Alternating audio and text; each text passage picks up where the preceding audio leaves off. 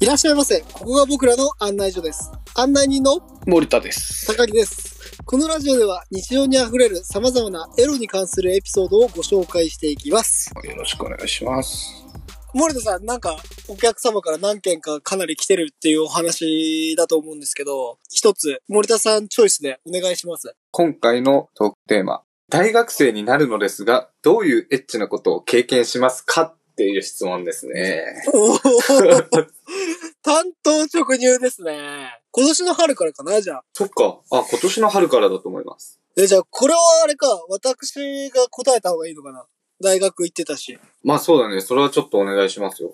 いや、もうね、夢が見れると思います。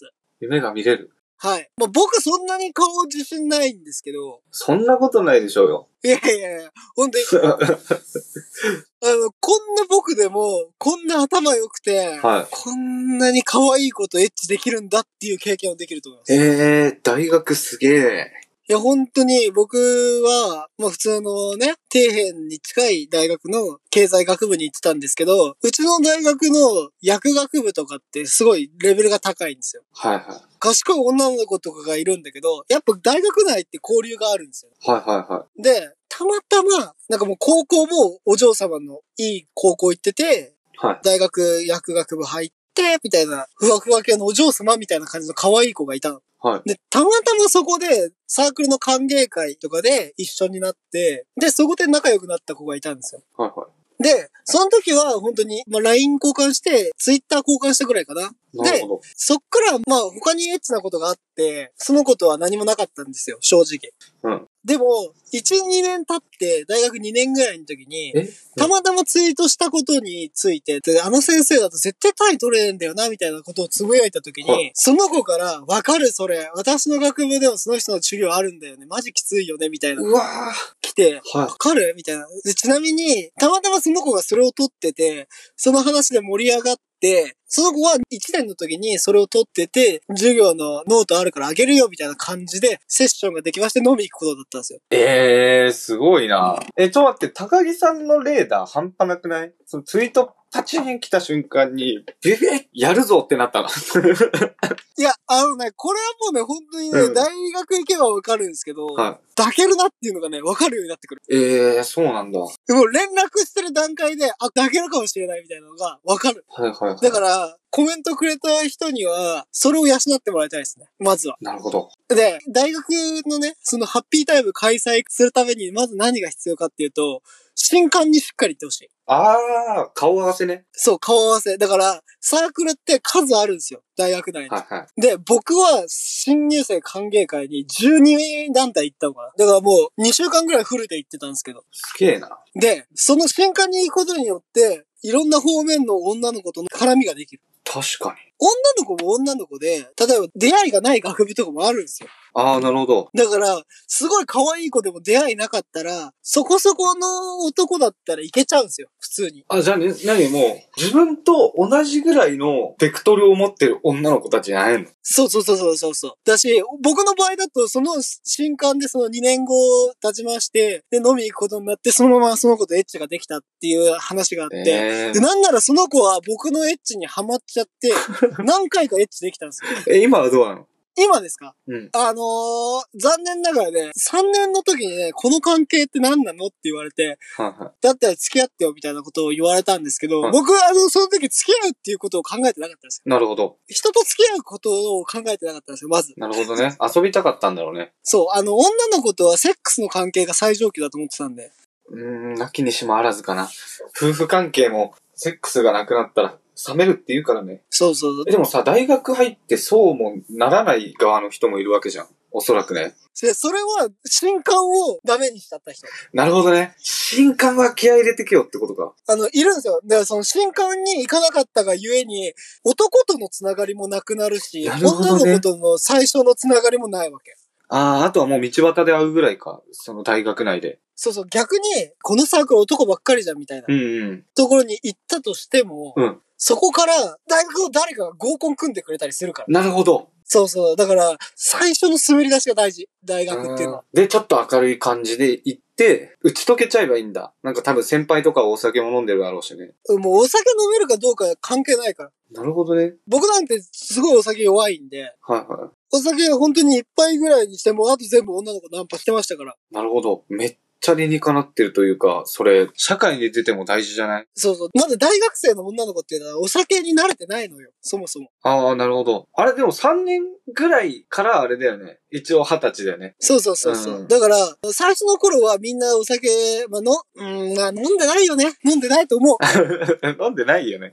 二十歳ぐらいでお酒飲み始めた女の子っていうのは大体慣れてないから、女の子も割ととろけてオープンになっちゃうわけよ。あ、その機会って結構作っとけばワンチャンあるもんね。なんか、あとちょっとだけおしゃれしてけば、みたいな。そうそう。だから本当に大事なのは、入学してからの一発目にどれだけ大学内に女の子のネタを持ってるか。それが大事だと思う。なるほど。まあ、容姿がどうだとかは後にして、とりあえずチャンス作ってれば自分も磨きかかるし、きっかけを大事にしろよってことね。そうそうそう。コメントくれた男の子、大学生になる、はいはいどういうエッチな体験をするんですかっていうところの問いに関しては、セックスができると言っておきましょうか。なるほど。ちなみにこれね、男の子か女の子かわからん。あ、匿名さんね。ごめんなさいね。うん。だとしても、まあ、女の子は、とりあえず、したかったらすればいいし、低層を守りたいなら気をつけなっていうことでね。ううんん。、男女共にセックスができますというところです。なるほどね。うん。まあなんかちょっと長くなっちゃいますけど、はいもう一つ話があるとした ら、四国からうちの大学には来て、下宿してた子がいまして、その子の家で飲み会をしたんですよ。はい22で。で、その時に起こったのが 4P ってやつですね。い。うわ、すごいな。大学いいな。それはね、今でもね、鮮明に記憶に焼き付いてます。初めて、あの、挿入を入れ替えたりしましたね。入れ替えんの俺なんかちょっと無理、無理っぽいんだよね。いやー、それがね、その場になったらもうね、違うよ。関係ねえのか。関係ない。もう考えが変わる。一つのエッチで二人の女って感じ。あ、なるほど。え、それ逆 3P でもいけるじゃん。今の夢は逆 3P をしてみたいっていうところですかね。友達に 3P 男2の女1人っていうの聞いたことあるけど、何がいいのって、ちなみにプレゼンしてって言ったら、うん。二人で一人の女の子を疲れさせることができるって言った んそいつはめっちゃ行かせるのが大好きで、1対1だと、こっち余裕ないから何回も行かせるのも。で、なるほど二人でやれば半分の労力でそれができる。だからもっと行かせらなれるるみたほいな。ど。そういうことかって。だから、その、大学同行よりも、まず、エッチって素晴らしいってことですよね。素晴らしいね。あとね、あの、大学行ってない森田から言わせてもらうと、まあ、行ってないなりにもやっぱ若い頃って年上の女の人ととか、そういうチャンスがどっかにあるから、うん。若いうちに、20前半のうちに、その30歳ぐらいのちょっとこう面倒見のいいお姉さん狙ってった方がいい。確かに。甘えられるっていうのはあるよね。めっちゃ可愛がられるから。若さってマジでステータスだよ。確かにな。僕は、あれですかね、リベンジャーズできるんだったら、高校2年の大学選びからやり直して、僕がいた大学生活よりもさらにセックスが充実できるように頑張りたい な。そのまだ知っ物てる足ん状ないか態。 大学というものを知った状態で、うん。さらにリベ2ンジ週した目いねで。すなるほど。はい。攻略したい。まあもうなんなら同じ大学でもいい。あの子、あそこで抱けるんだ。ってことはもっと前から抱けるはずだよね。じゃあもう入学当初から行くかっていうね。ええお金稼いでお金持ちになったら俺もう一回、もう一回っていうか行ったことないけど、どっか大学行きて、おっさんになっいてや、いかけらまでもすよ。いや、森田さんなんて頭いいんだから、全然、一緒にどっか行こうよ。そうだね。もう悪くはないよね。それ夢。大学のやりさーに入る。このラジオがバズったら、大学のやりさに入りましょう。うん。あの、これから控えめなコメントになるかもしれない。はい。ということでですね。まとめさせていただくと、大学には、僕らでもわからないぐらいのエロが、まだ転がってる。そうだね。まだ全クリしてないもんね。高木さんでも。そう。僕らが本気を出しても楽しめ尽くせなかった場所。だから、もう気合い入れて大学4年間楽しんでくださいっていうところですかね。はい。あと、きっかけは逃さないように。